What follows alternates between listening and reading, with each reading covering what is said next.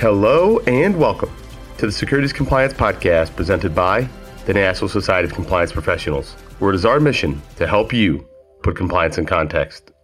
I'm your host, Patrick Hayes, Senior Counsel at the Calfee Law Firm, and on today's show, we have the distinct pleasure of chatting with Jim Downing, the current chair elect of the NSCP Board of Directors and current CCO for Morningstar who shares with us his five fundamentals of compliance and provides some fantastic insight into how best to run a compliance program that has multiple business lines and a global customer base.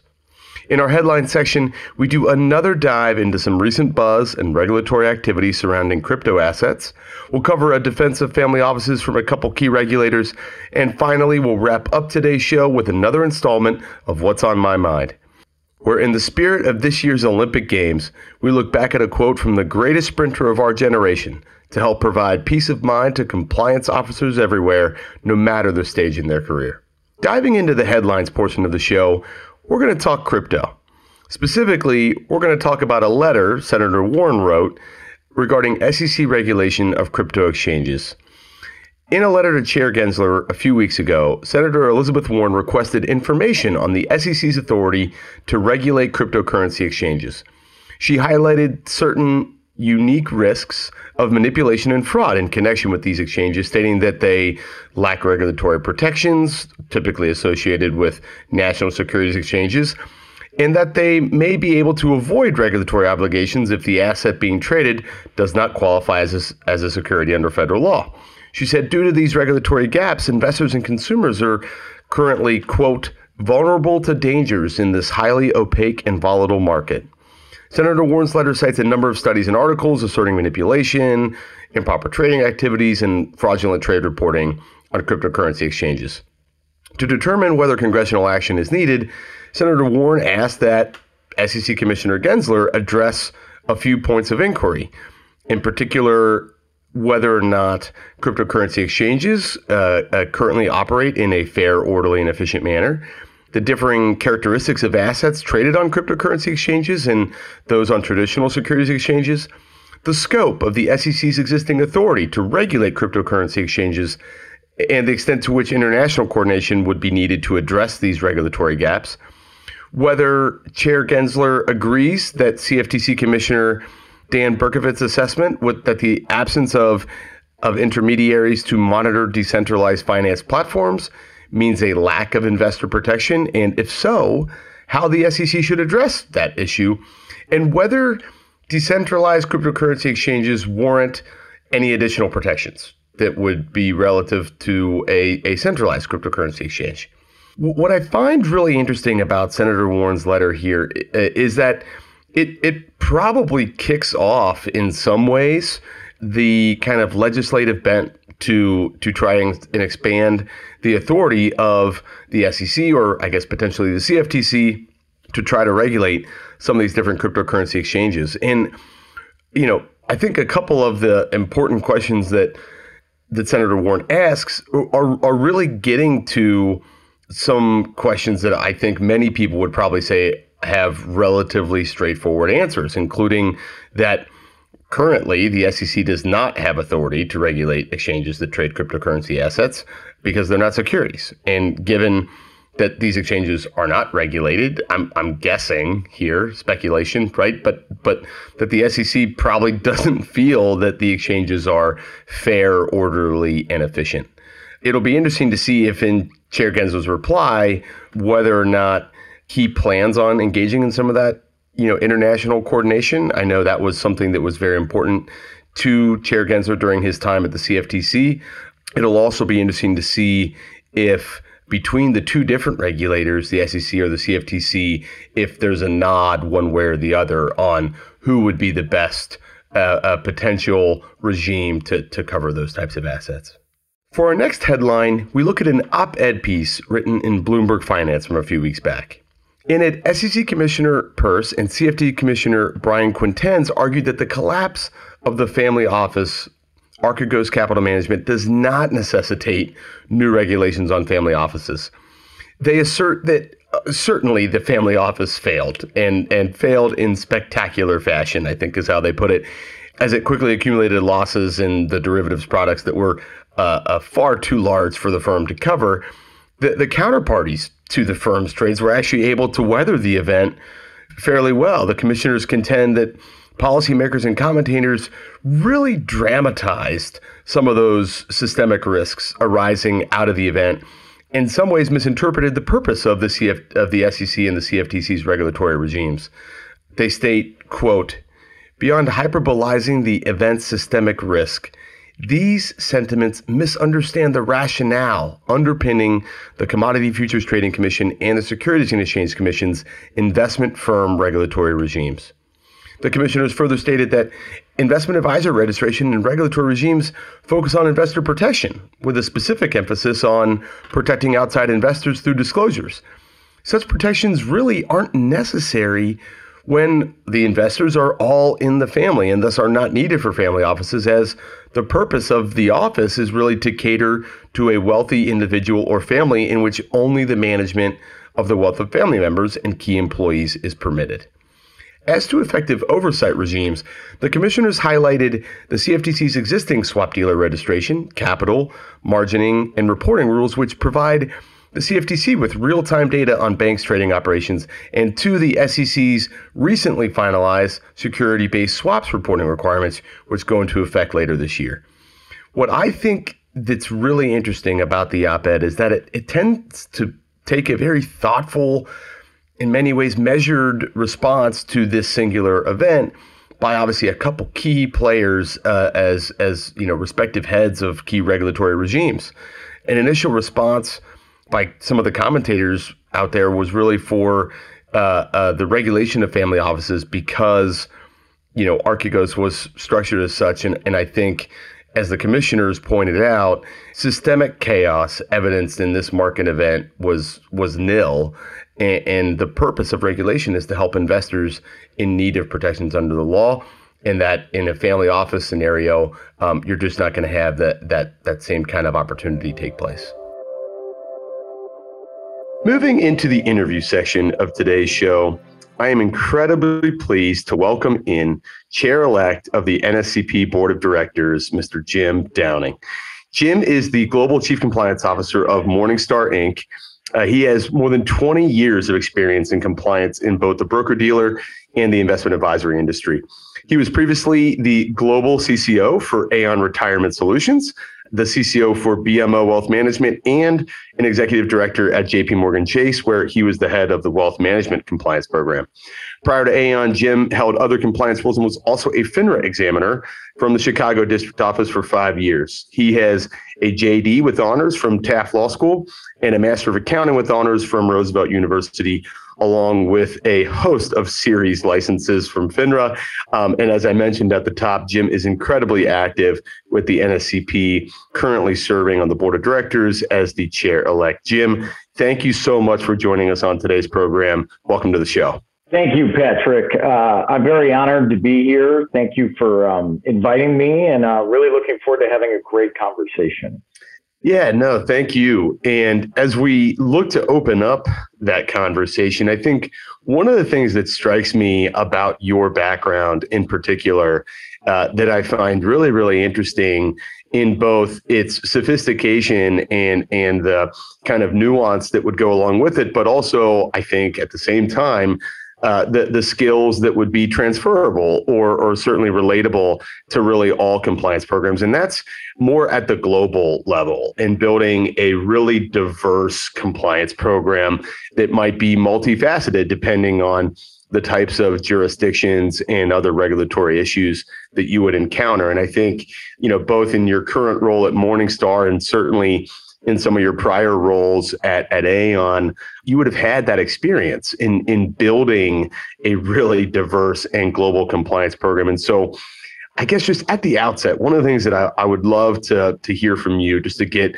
a broader perspective about is, you know, what are some of the key elements or even maybe the you know the top two or three things that you would look to do if you were going to build a, a diverse and, and global compliance program?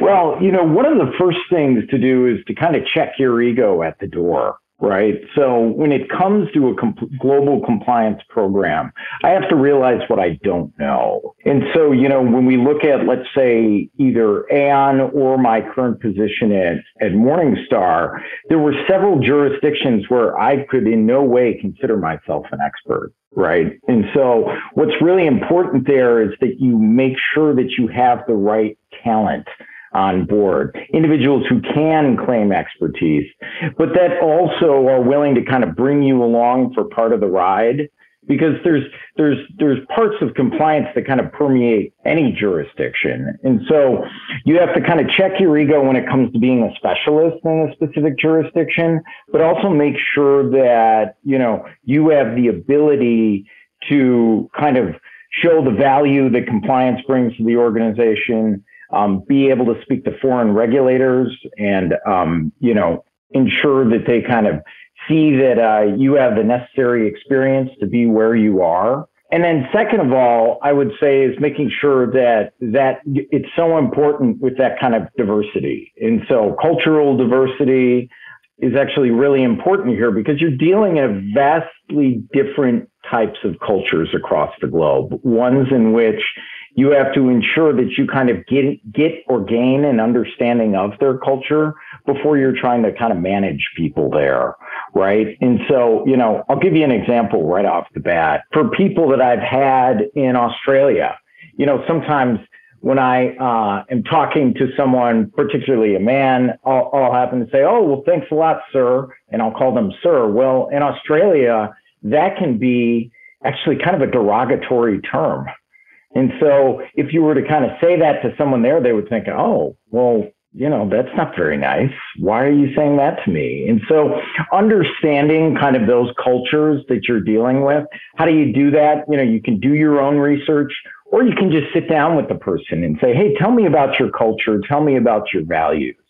And then finally, what I'd say is that ensuring that your department has some sort of a mission statement, a vision statement, some values that you've put together, that you get everyone on board for the same program. And so, you know, that was one of the first things that I did at Morningstar when I came in was I completely introduced a vision statement, a mission statement, and, and key values, and then hosted town halls with various you know, jurisdictions to kind of walk through them, answer questions, make sure that they understood kind of where I was coming from, but also to get their buy-in, to make sure that, you know, they see that we're all on the same team. We may be in a 13 hour different time zone, but it's really important that we're all kind of playing from that same handbook.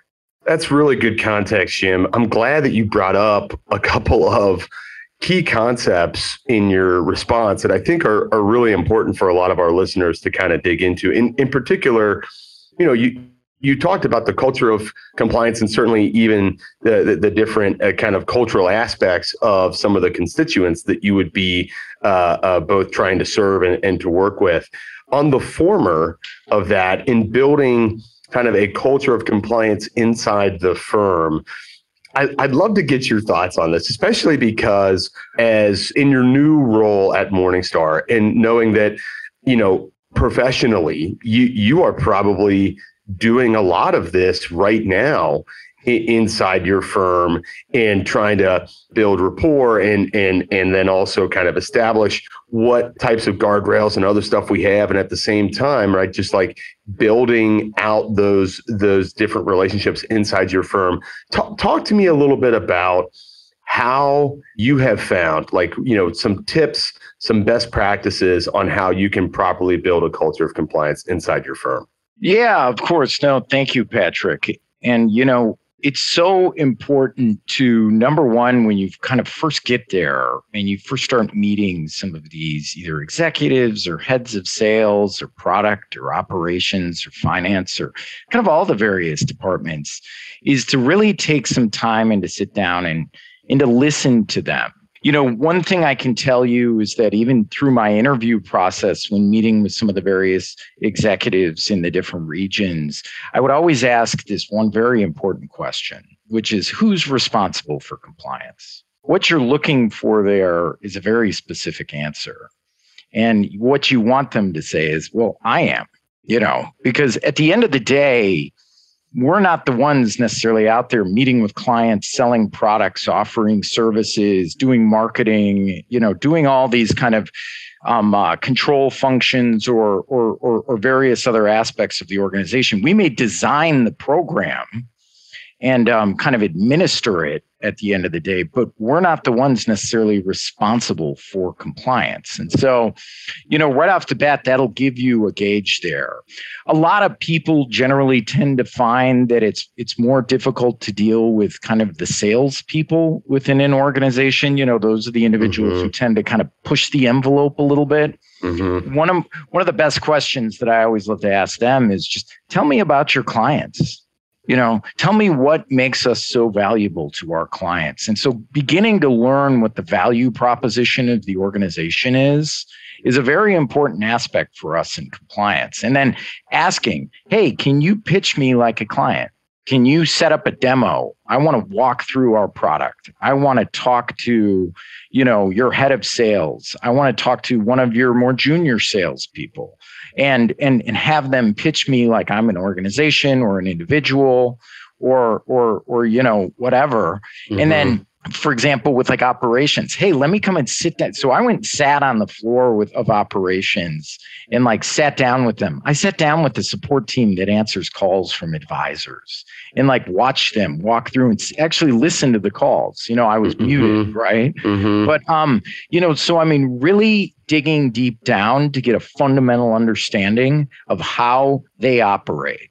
You know, I think I'm fortunate because Morningstar is, you know, ethics is um, one of their key values. And um, I've been, you know, through throughout all my interactions with individuals, I think it is a very highly ethical organization. And so people generally want to do the right thing. But another thing that's that's kind of important is getting that seat at the table. And you know what I mean by that is getting invited to the leadership team meetings, getting getting invited to the big presentations.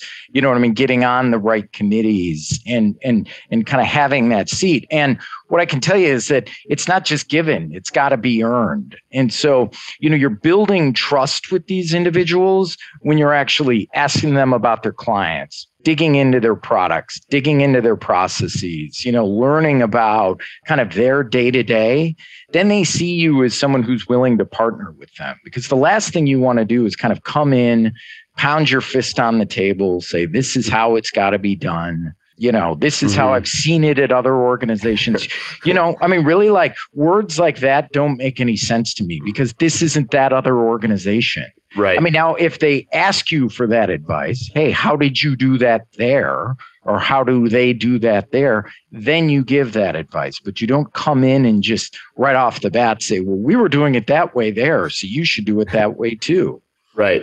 That's a great point. No, and I, I really, really like what you said there about how you can engage those other business units in ways that ultimately you're meeting those divisions of the organization exactly where they are right yeah. like for the operations teams you're meeting to find out what their day to day what their day to day looks like for the sales teams for client service for any of those uh, different divisions or subunits inside the firm you're really showing to them that you genuinely care about the value that they're adding to the organization.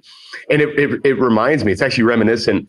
Craig Watanabe was a guest uh, in season one of the podcast, and we t- talked about this in a couple of different areas. Uh, but a, a, a related point in that when you're a compliance officer, if you're able to demonstrate to the various business units that you're looking to serve that mm-hmm. that that you are and truly their partner and that like you're willing like, like you just said like to meet them where they are. And when they ask you for your advice or for your counsel you provide it and, and in many ways sometimes maybe even go just a little bit further than you need to right? Like like do, do a little bit extra. Man all of a sudden to your point about getting in those top level meetings with those that that are on the leadership teams they really start to want to include you in those because yeah. they really value your feedback, right? Yeah, yeah, yeah. I mean, one hundred percent. It's also, you know, being kind of a um, uh,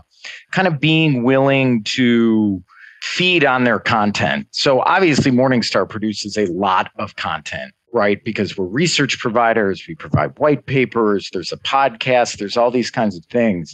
As a compliance person, you may think, well, that that's not for me right? And so you may think, well, I'm too busy reading up on rule changes or all these other things. No, be a consumer of the content of your organization.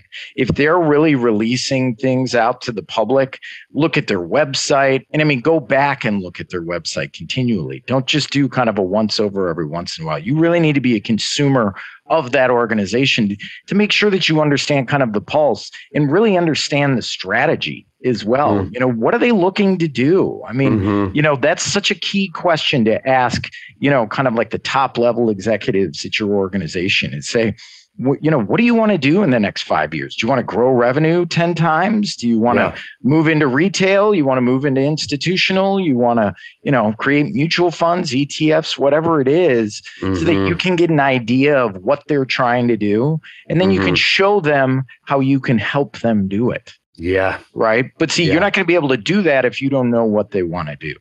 That's exactly right. And by the way, for I'm sure all those uh, compliance officers and other folks listening to this podcast, what what you just articulated too is is showing compliance not just to be I don't know, you know, we we we often get pigeonholed into, you know, the no police yeah. or whatever else, right? Name your name your favorite analogy. Um, but what you're showing there is you're demonstra- you're demonstrating that you're a problem solver. Yes. Right?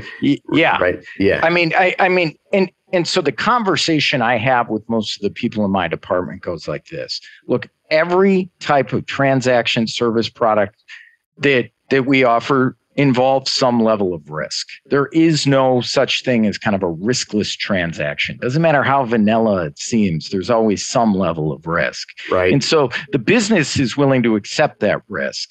And so if I want 99% of the time, you should be saying yes. We should be getting to yes with the business because most likely there's a way to do it. Now, there is that 1% of the time, right? Mm-hmm. The, the mm-hmm. idea is just going to be so crazy, so out of this world that we kind of have to say, you know, that's just not going to work. You know, we just can't do that. And I said, in that 1%, you should be coming to me and telling me you said no because mm-hmm. someone else is going to come and talk to me. But that other 99%, that getting to yes, again, that helps build the trust, the confidence in our program, in our department with the business folks. Mm-hmm. Mm-hmm. No, that's that's fantastic uh, background, and I think really is great foundation for us as we look to kind of the one of the. It's a great segue into the next part of the conversation that I really wanted to get to talk to you about. Um, and and you know we we talked about this a little bit you know prior to today's show, but you've essentially over the course of your 20 plus years in compliance really put together what I think are are some key fundamentals, five kind of basic fundamentals that really help to outline not just you know a, a broad picture of the types of uh, things that you would you know typically find in a compliance program but also i think in a lot of ways and i'm sure you'll flush out these ideas as you talk about each one of of the fundamentals but like these are the exact activities that we were just kind of talking about right yeah. like that, that like that, that each one of the you know as part of the five fundamentals and as part of what you would look to do as you were building a, a compliance program, both at a global level or or at a very local level. You've got these five key fundamentals, but inside of each one of those fundamentals are a series of activities that ultimately are going to show you to be the kind of compliance partner um, and, and, trusted resource that that your business constituents would would really value to have within the organization. Yeah, well, no, no, I mean, you know, 100%. And they permeate both investment advisor, broker dealer, even on some level, a bank.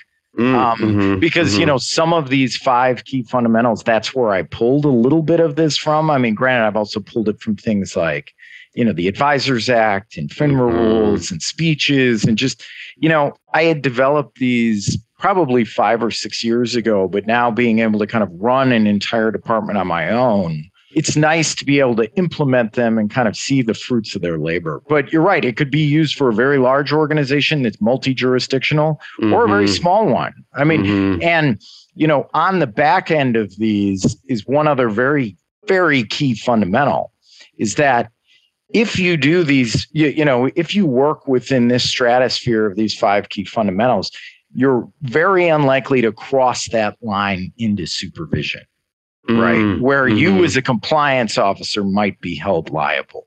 And sure. so and so you know that's that's that's important for those who kind of have those concerns about CCO liability, compliance officer liability, you know, getting into these five five things, you're very, very unlikely to kind of cross that line into a supervisory role. Yeah.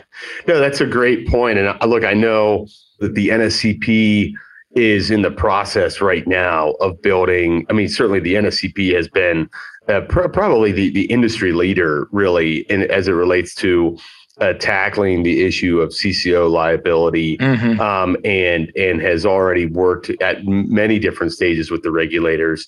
Um, obviously, it was a major topic when when SEC Commissioner Peirce came on to the podcast, even just this past January. Um, and I know we're in the process of building the, the the framework right now but it is certainly a hot topic and so i do appreciate that additional context because i think it would be important for for a lot of our listeners um, well yeah. so let so let's so let's get into the different fundamentals. And i guess you know to to start maybe i'll ask you when you're thinking about the compliance program and you're thinking about these five fundamentals in in question you know where where do you like to start? I mean I, yeah, yeah no, no, no and, and i mean that's a great question. And i always always regardless of this program's brand new or it's been going on for years you always start with a risk assessment and Got so, it. and so what I mean by that is that gives you an idea of not only kind of what are the regulatory requirements of this organization, but it helps you identify the controls aligned with each of those kind of regulatory, you know, risks that are out there and then and then gives you kind of you know spits out a residual risk for you to be able to understand an organization to say okay where are the more risky areas? Where should i be focusing my limited resource and attention while i'm here you know while i'm kind of currently active here? And so you know in order to kind of start that off, kick that off.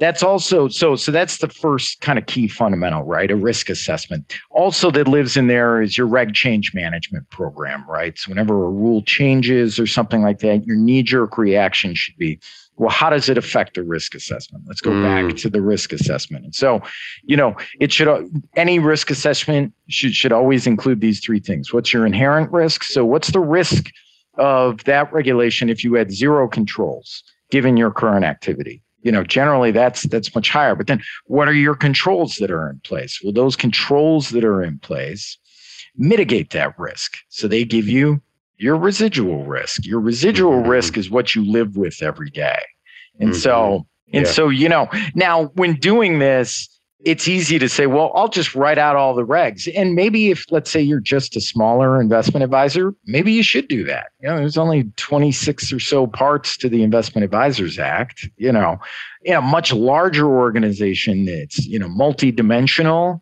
it's much better to do this in a kind of thematic way.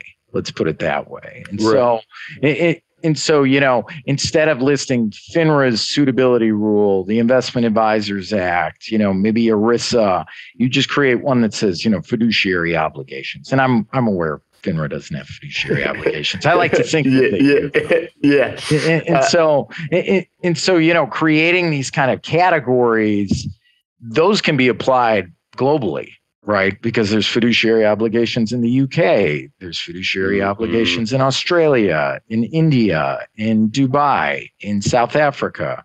And so that way it, it can also kind of permeate borders. Do you know what sure. I'm saying? As opposed to totally. if I, yeah, if I did it by rule, this thing would be 10,000 lines long, right? Mm-hmm. And wouldn't be of much use. Mm-hmm. One of the things that you allude to in kind of talking about that you know that that specific you know component in in in what you're looking to build there uh, in that fundamental that I really like a lot is by doing that risk assessment you're in a lot of ways you're you're setting the table but you're also getting everybody mm-hmm. c- compliance legal business on oh, the yeah. sa- on the same page so that everybody is speaking the same language oh right? yeah oh yeah because i mean this should not be done in an ivory tower.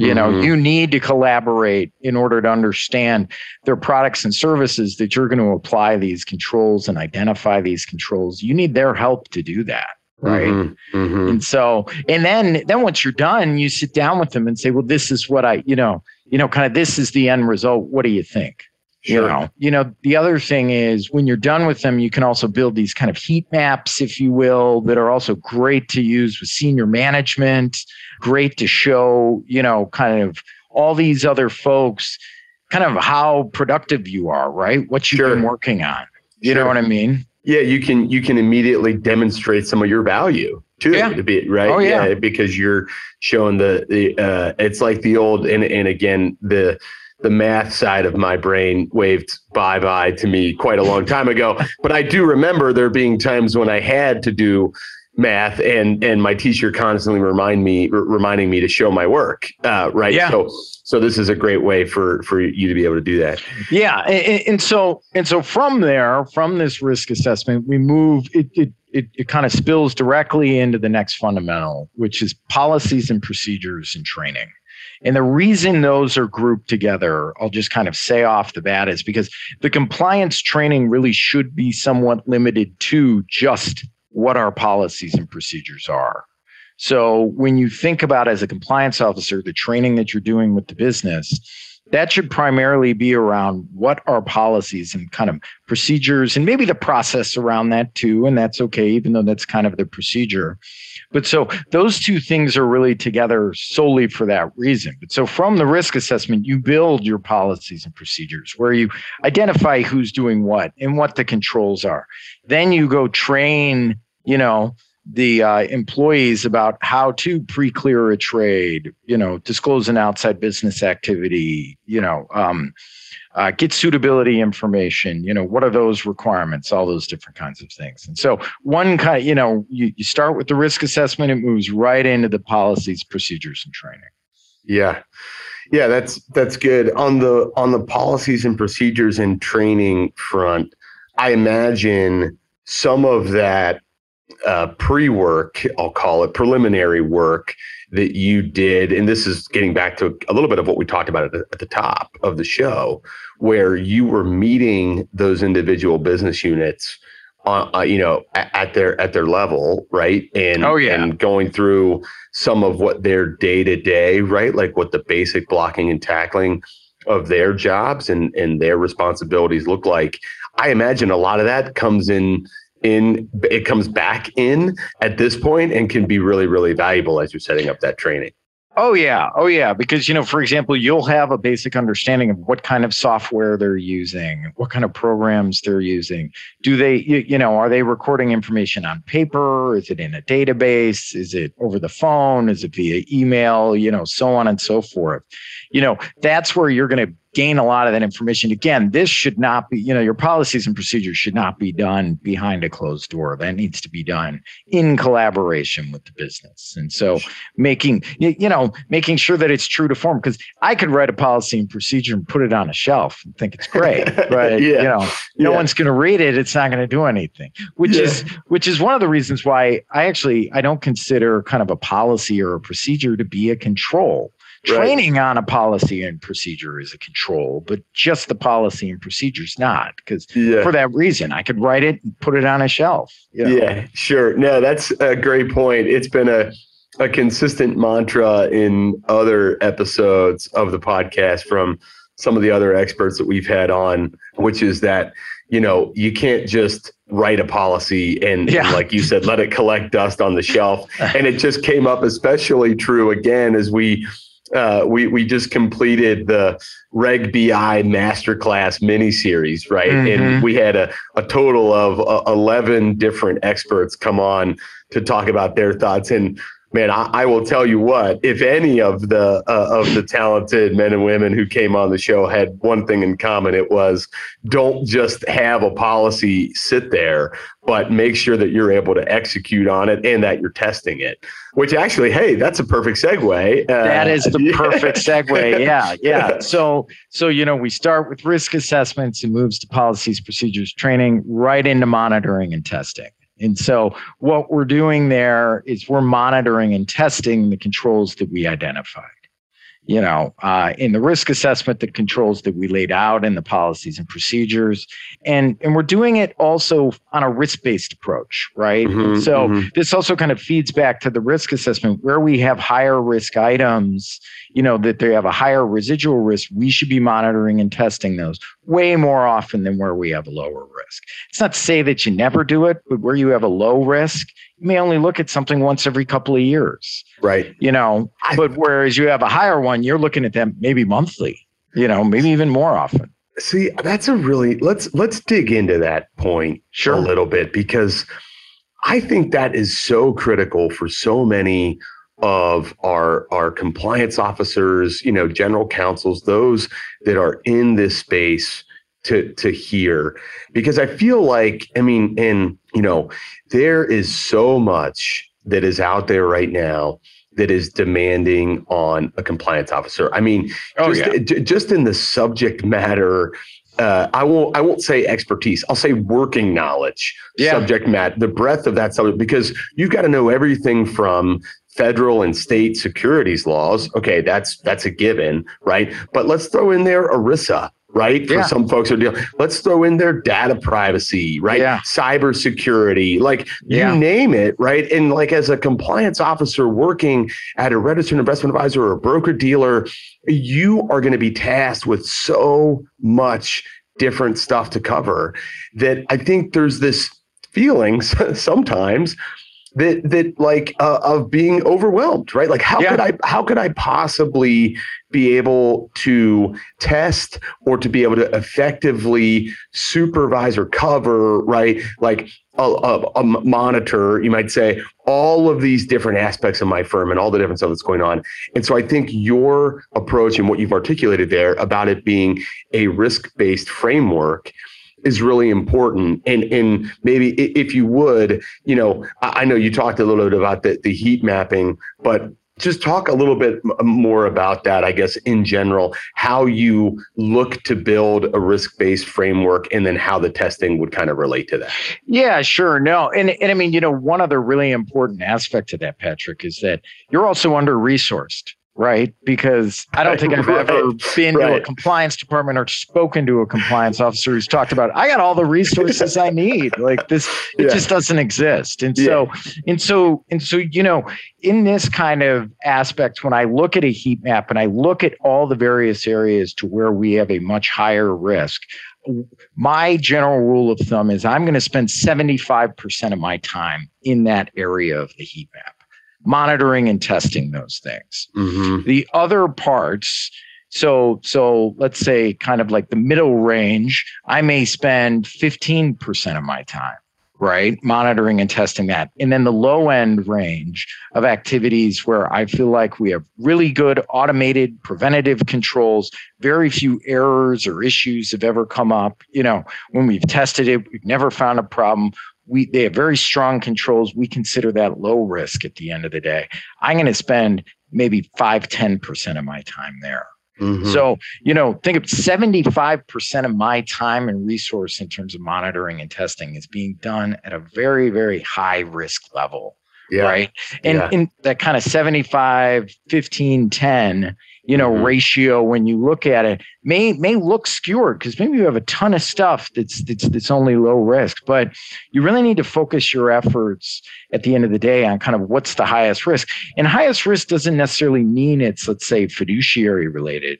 What it could mean is that you're actually doing something um, at like a medium risk, but it has very very poor controls you know, sure. where you're where, where you just have errors all the time and customer sure. complaints or kind of, you know, it's all very manual and paper based. It's not preventative, mm-hmm. you know. And so, you know, that's always kind of been my rule of thumb when looking yeah. at monitoring and testing. Now, when looking at these fundamentals, you know, one of the key things that I try and do globally is put together kind of guidelines on how you monitor and test. Not it's not a policy because I got to be very careful, right? Because I have so many mm-hmm. different kind of right. jurisdictions chiming in with different requirements and all these different types of things, but putting in kind of guidelines you know this is the this is a sample size i want you to take you know or i want you know use random sampling when possible or you know use this spreadsheet to create your sample use this format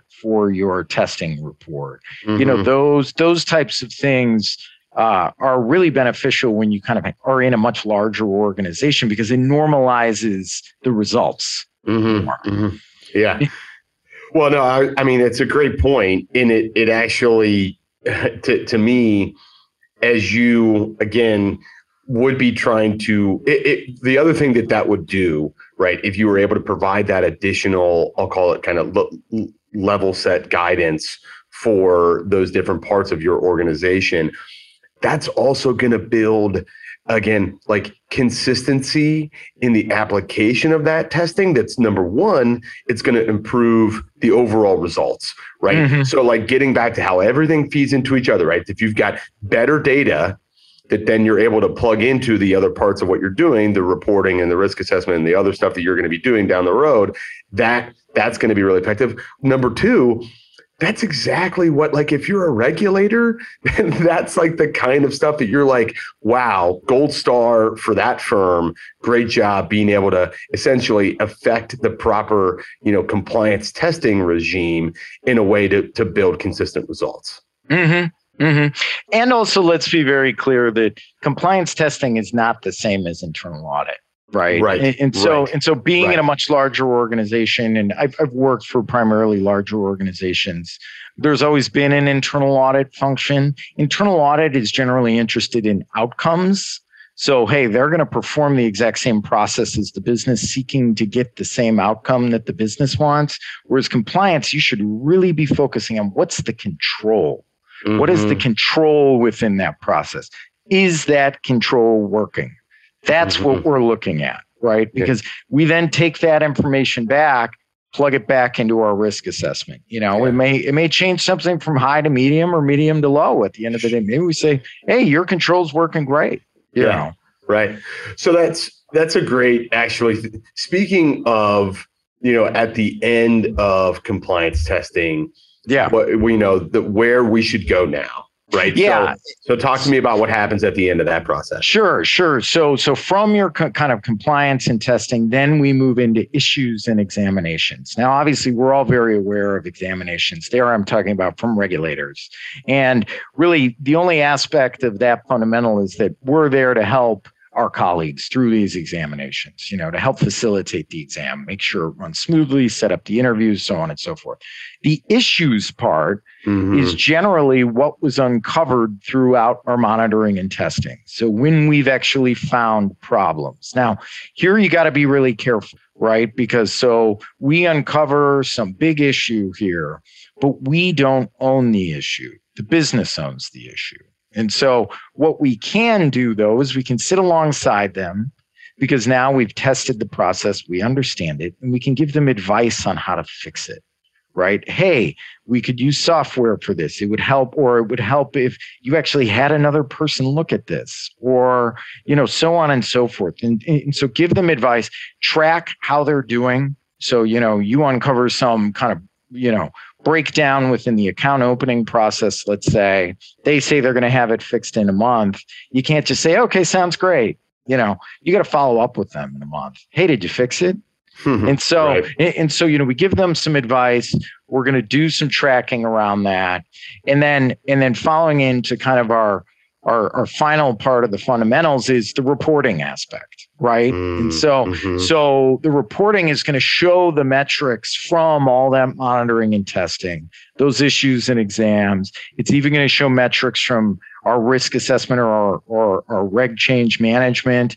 We may even show metrics from our training that we've conducted or how many new policies that we've written.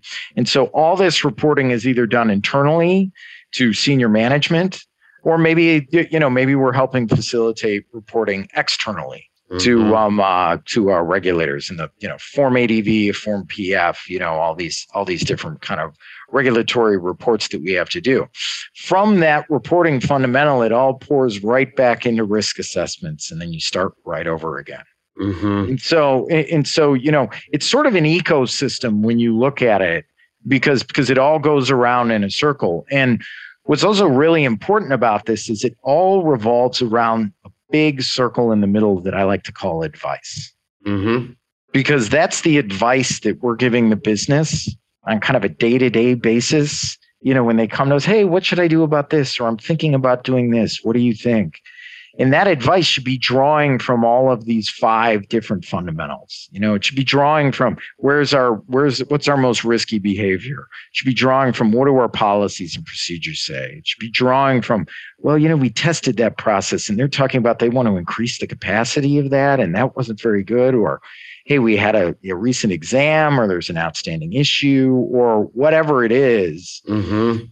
And and and I mean that's kind of a sixth fundamental, but it's not really because you got to do the five fundamentals first before you ever get to that advisory piece. You know, it's, Yeah. I mean it's a little bit of a chicken and an egg, but Right. uh, Yeah, you know. no, but it's a good point. I'm glad that Yeah. you mentioned it because I think the other thing that that the last part that you mentioned, I know, you know, look, we talked about risk assessment, right? We talked about policies and procedures and training.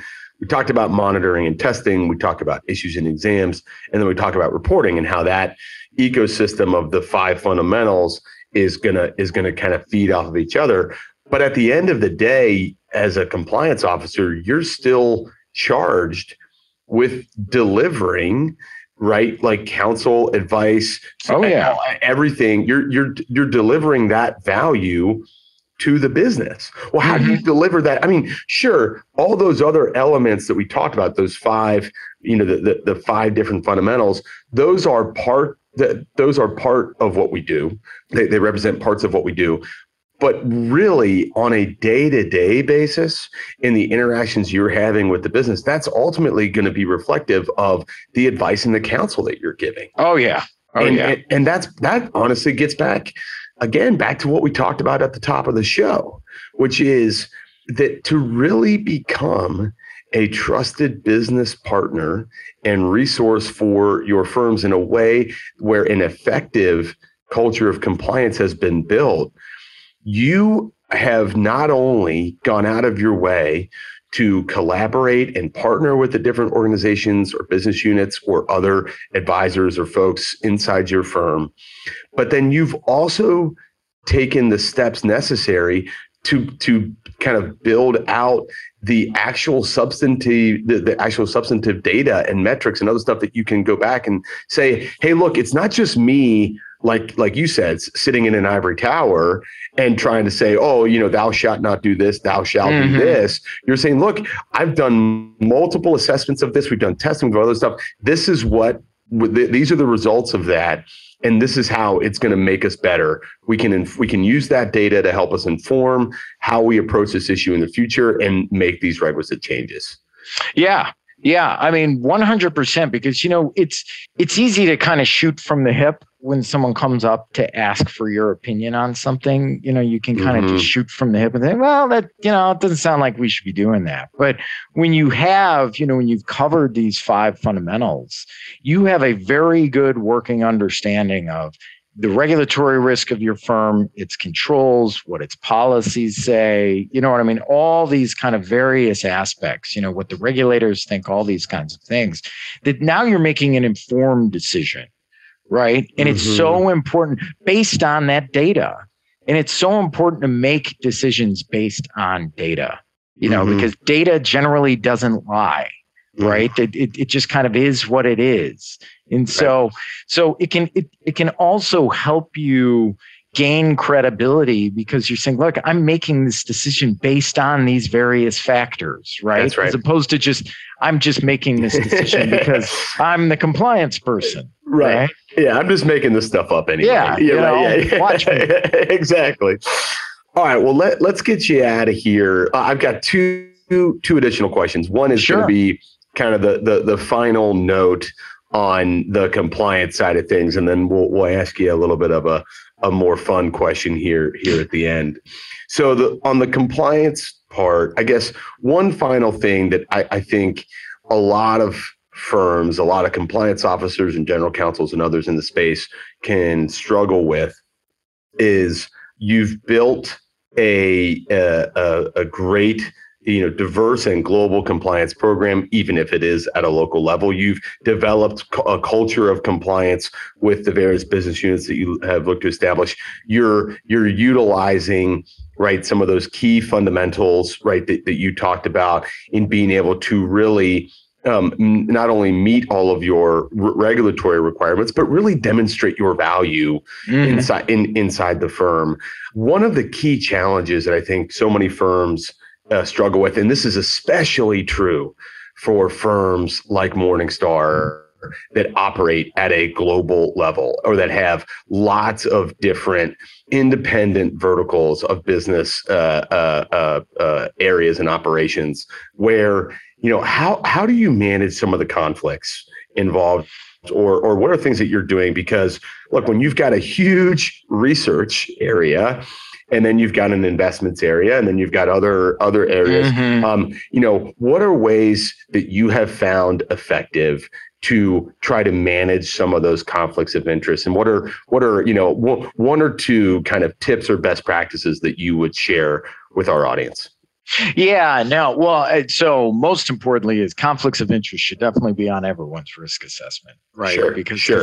because that is a, a huge regulatory risk. But you know what I can tell you, particularly if you're at kind of a larger organization, is that you need to be able to take that step back, right? I think sometimes you can see a lot of conflicts when you're down in the weeds. You can see it with a particular business unit but then forget about that that business unit's conflict could also have an impact somewhere else in the organization mm-hmm. now even if even if you're at kind of a smaller level you know like a, a a smaller firm you also have to consider you know what are other conflicts outside of kind of just what my business is and so so you know by looking at most importantly kind of what are the conflicts that the organization has with its clients, but then what are the conflicts that our vendors may have?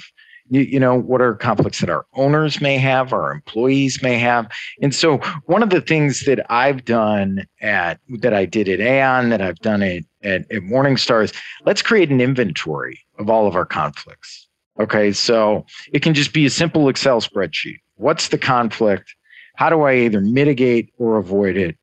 you know and then and then maybe even uh, you know where do i find the policy and procedure on that or how do i test it you mm-hmm. know and so so you kind of take a step back this is something again can't be done behind a locked closed door you know sure. this needs to be done collaboratively you need to understand who your who your business people's clients are, how the, you know, what they're, for example, Morningstar, what's your methodology around doing this? You know, we have a credit rating business, for example. We do equity research, we do manager research. Well, if my credit rating business is out doing a credit rating on a bond for Ford, you know, do do they talk to the equity analyst about that? Mm-hmm. You know, mm-hmm. should they be talking to them? I, mm-hmm. you know what I mean? Let's let's yeah. let's talk about this. And so yeah. and so and so, you know, don't be afraid to kind of sit down and sometimes have some of those more difficult conversations.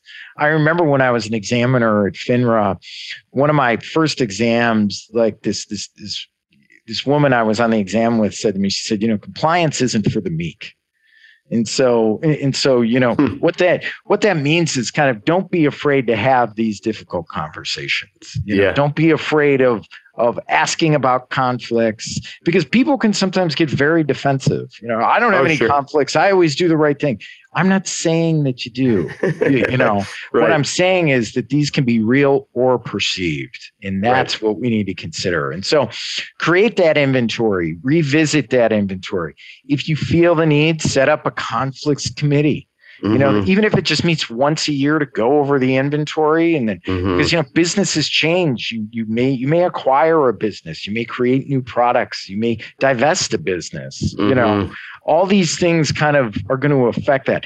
The conflicts inventory is a little bit different than your risk assessment because it is more or less an inventory right? Sure. It is just a straight up list of what's the business unit? What's the conflict? How do we deal with it? And yeah. so, uh, but but you can use that for testing purposes. Definitely, go to that inventory to say, okay, which one of these guys are we going to test today? Because you know, yeah. not today, you know, this month, this quarter, whatever. And so, I would definitely recommend kind of every firm to do that. Even if you're a smaller firm, you may find it's only a half a page or something like that. But still, that sure. exercise is also going to look really good in the eyes of the regulator.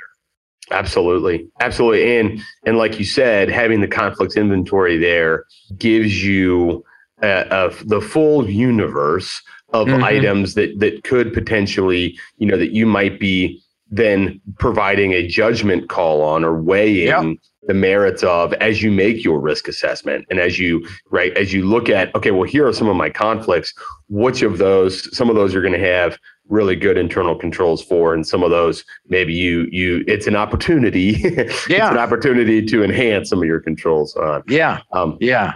100% so let, us get at let's get you out of here with something fun. Uh, again really really appreciate all of that uh, uh, excellent excellent feedback and advice for folks that are looking to build a culture of compliance and looking to i think really establish uh, some of those key fundamentals inside their firms as we you know c- continue through uh, the, the the summertime here and getting closer and closer to the the end of summer and the fall. What's what's uh, maybe I'll say either the best book you've read or the best show you have watched over the last we'll call it 12 months that you've uh, found you know just that just that you've really enjoyed watching or or reading yeah, yeah. Um, hmm. So I am a huge fan of um, Michael Connelly for oh sure um, for our reading. So so um, obviously, if if anyone's seen the show Bosch, it's on Prime.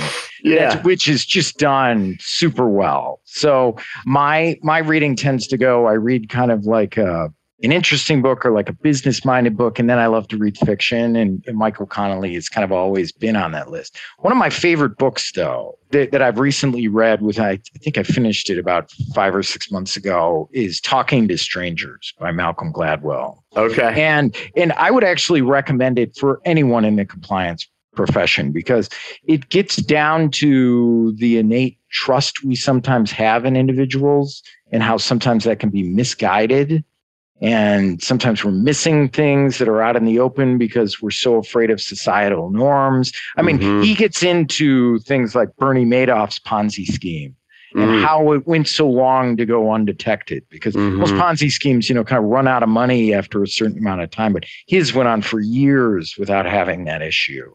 Yeah. And so, you know, talk, cool. yeah, yeah, yeah. Talking to Strangers by Malcolm Gladwell. Well, Malcolm Gladwell is also one of my other fav- favorite authors. He always makes yeah. you think, you know. Yeah. Yeah. So, yeah. Um, he's very, he's yeah. very, he's very thought provoking. Yes. Sure. Oh, yes. And, um, also has hosted a, a, number of different podcasts, but I, I, I like your Bosch nod. I, I will tell yeah. you, I am a total, total junkie for what I would call like investigation thrillers. Oh yeah, um, total like you know full court press junkie on on that kind of stuff.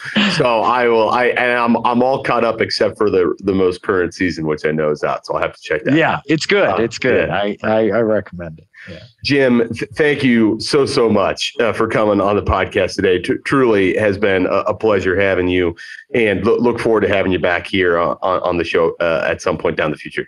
Patrick, I'm you know very grateful for you having me and honored, and uh, you're welcome. I'm uh, looking forward to listening to it one of these days. that sounds like a plan. Thanks and take care. See ya. The final part of today's show features another installment of What's on My Mind.